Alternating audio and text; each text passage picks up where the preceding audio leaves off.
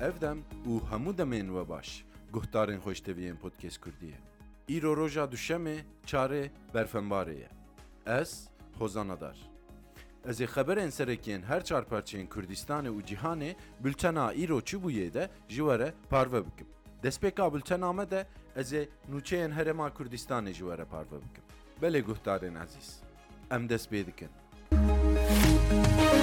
Bi ser Rastberdeya Mesrûr Barzanî, xizmetkarî ji bo dewera pîşesazî ya timarê tên gihandin. Li ser Rastberdeya Mesrûr Barzanî, xizmetkarî ji bo dewera pîşesazî ya tîmarê tên gihandin. Parêzgeha Hewlêrê radigîne, li ser Rastberdeya Serokwezîr Mesrûr Barzanî, pêngavên gihandina xizmetkariyan ji bo dewera pîşesaziya ya tîmarî, ya Hewlêrê tên avêtin.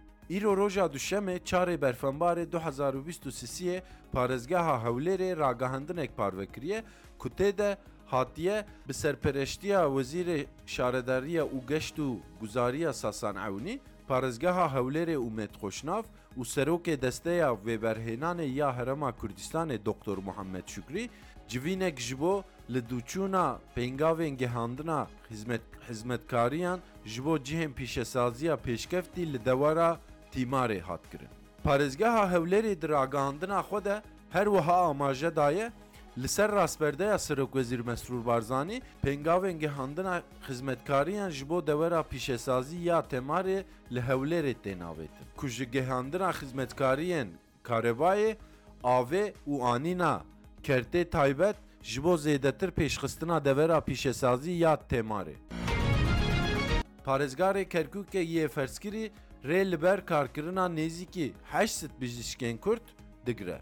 Nêzîkî heşt sed derçûyên beşa bijîşkî li Kerkûkê li dijî astengkirina fermanên tayînkirina wan li hev civiyan û nerazîbûnên xwe nîşan dan. Peyamnêrê Bî Kurdistan bîst û çar ê li Kerkûgê ragihand ku li Bexdayê fermanek ji bo wergirtina bijîşkan hatiye dayîn lê parezgeha rê Kerkûkê yê ferzkirî rê nade ku ev bijîşk bêne tayînkirin. Bijîşkê bi navê Muhammed, ji Kurdistan bîst û çarê re ragihand. Roja Roja bîst û çarê Îlona du hezar û bîst û sisiyan fermana wezaretê ji bo tayînkirina me hat dayîn.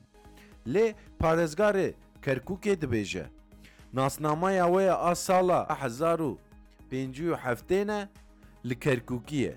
Di demekê de ku Kartên me yên niştimanî, formên xwarinê û hemû tiştên me yên li ser Kerkûkê hene. Lê parêzgerê me yê ferzkirî dibêje, Hûn ne Kerkûkî ne. Derçûyek yê dîna beşa bijîşkî li Kerkûkê dibêje, Em nêzîkî heşt sed kes in. Fermana karê me hatiye dayîn. Lê parêzgarê ferzkirî nahêle em bi dest karên xwe bikin. Belê guhdarên xwe ji te bû ezîz, em derbasî nûçeyên Rojhilatê Kurdistanê dibin.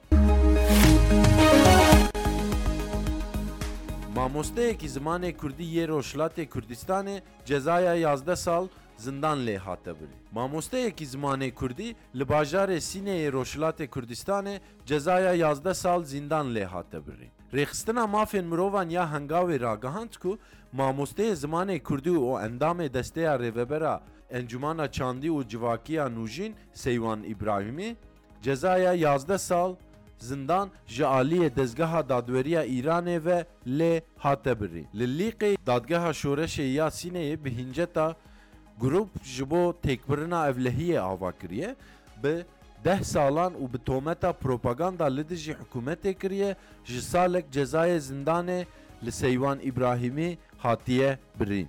Mamosteyê zimanê kurdî Seywan Îbrahîmî çar meh berê bi dozekî din de bi çel qamçiyan hatibû cezakirin. Mamosteyê zimanê kurdî Zara Muhammedî jî ku hevjîna Seywan Îbrahîmî ye, sala borî bi heman hîncetan pênc sal cezaya girtîgehê lê hatibû birîn, lê piştre efûya giştî jê re hat dayîn û hat azadkirin.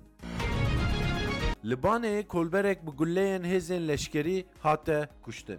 Kolberek ciwanê xelkê Baneyê bi navê Ahundeştî di dema kolberiyê de li ser sînorê wî bajarî bi gulereşandina rasterast a hêzên leşkeriyên hikûmetê hate kuştin. Bi hesabkirina wî haletê hejmara kolberên ku di heyama neh mehan de li ser sînorê Bane hatiye kuştin giha bi hevdeh kesan. Li gor rapora ku gihîştê Rêxistina Mafên Mirovan ya Hengawê, Demjimêrên destpêkiyên sibeha Duşemiyê çarê qanûna du hezar û bîst û sisiyan kolberê bi navê Ahûn Deştiyê temen bîst û heşt salî û xelkê gundê Miredê ê ser bi Banê li ser sînorê Hengejalê ye wî bajarî bi guleyên rasterastên hêzên sînorî hate kuştin. Li gor çavkaniyekî agehdar ev kolberê Bi bê agahdarkirina berê hatiye gulebarankirin û termê navbirî heta dema belavbûna vê nûçeyê radestî malbata wî nehatiye kirin. Li gor amarên tomarkirî li navenda amar û belgeyan Saziya Mafên Miroviyan Hengavê, destpêka îsal ve heftemîn, Kolberek ku li sînorê bajarê Banê ji aliyê hêzên leşkeriyên Komara Îslamî ya Îranê ve hatiye kuştin. Belê guhdarên ezîz, em derbasî nûçeyên Bakur dibin. Li Wanê bi hinceta PKK'ê çar kes hatin desteserkirin. Li parêzgeha Wanê bi hinceta PKK'ê çar kes hatin desteserkirin.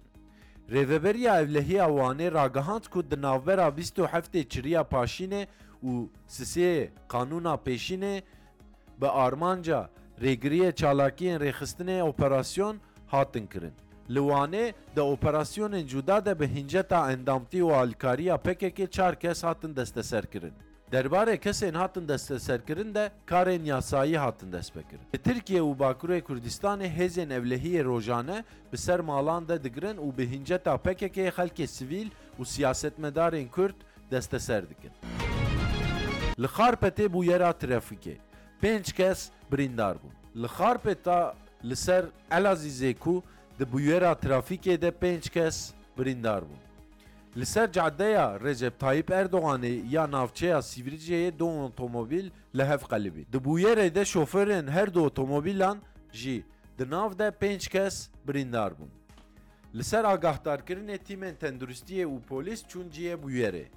Birîndar bi ambulansan ji bo nexweşxaneyên bajêr hatin veguhestin. Li Diyarbekirê muxtarek kuştî hat dîtin.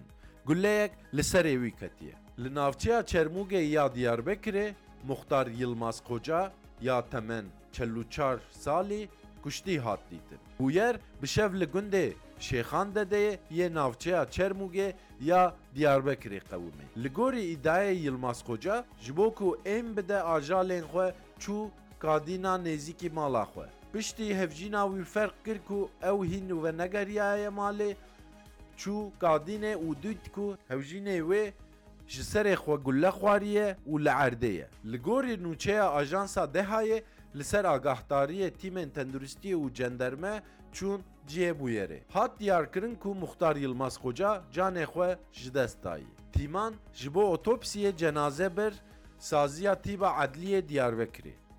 Derbarê bûyerê de lêpirsîn hat destpêkirin. Guhdarên xweş divû ezîz, em derbasî nûçeyên Rojavayê Kurdistanê dibin.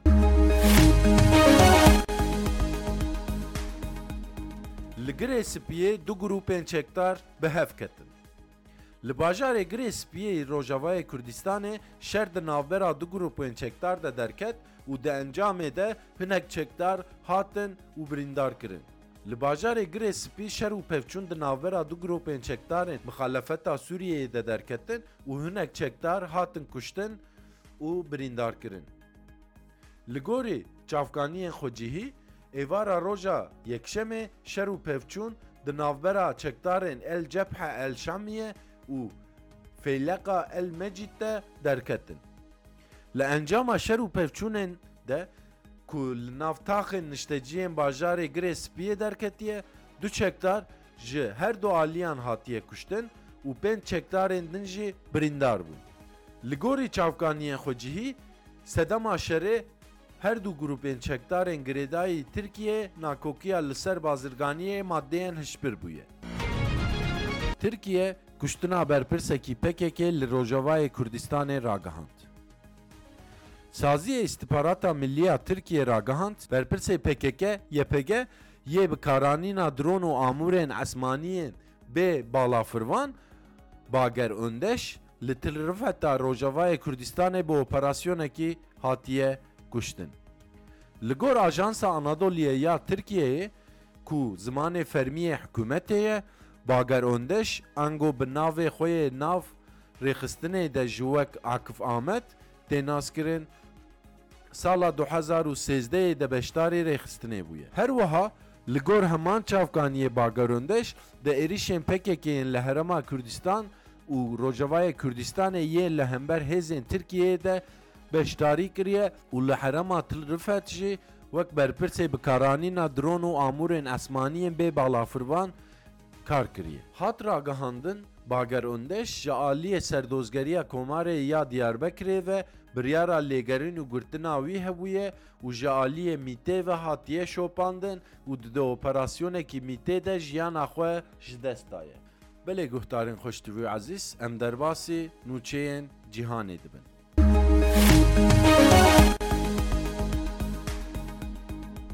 Hejmara kuştiyên Xezeyê nêzî şazdeh hezar kesan dibe.